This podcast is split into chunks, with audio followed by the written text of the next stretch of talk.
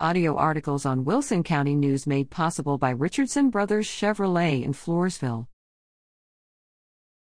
twenty twenty-one protests, citizens make their opinions public. Protests took different forms in Wilson County during twenty twenty-one, after various events stirred citizens to action. Two protests manifested manifest themselves in demonstrations, with chants and homemade signs, over allegations involving students on Floresville Independent School District campuses. Parents protest bullying. Protesters demonstrated outside the school district's central office April sixteenth, following an incident three days earlier. According to the mother of a middle school student, her son had been knocked down under the school gym bleachers and rendered unconscious after months of being bullied by other students. School district officials responded to the protest by saying they had already begun investigating the incident and would review district policies and procedures regarding bullying. See Protesters Seek Justice for F I D Bullying Victim, April twentieth. High school students demonstrate. Another serious allegation, this time of sexual assaults at Floresville High School, triggered another demonstration September twenty-first outside the high school.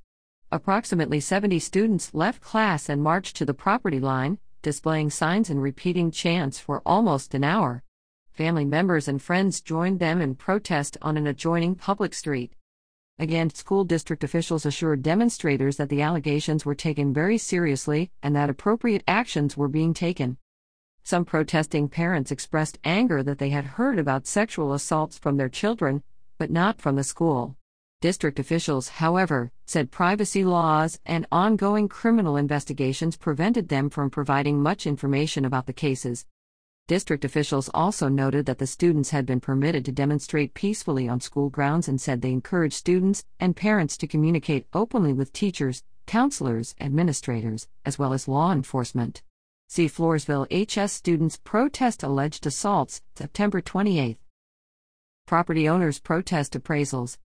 A significant number of property owners submitted formal protests with the Wilson County Appraisal District after receiving higher appraisal statements last April.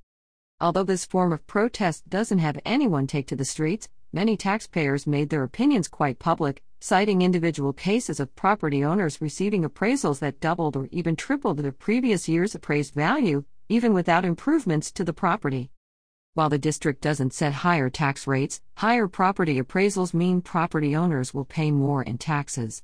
Appraisal district officials explained that the district follows legislative guidelines, but property owners could file protests with additional information, including photos and other documentation, that might lower their appraisals. See High Appraisals Spark Questions, April twentieth. After learning what to do, many taxpayers did file protests, seven thousand four hundred sixty-two, according to the appraisal district, more than three times the number who protested the previous year's appraisals. So many were the protests that the appraisal district, which was supposed to certify tax rolls for the county's taxing entities by July twenty-fifth, obtained an extension from the state for a September first deadline. See property appraisal protests grind on June eighth. Apparently, many property owners obtained adjustments to their appraisals and were satisfied with them.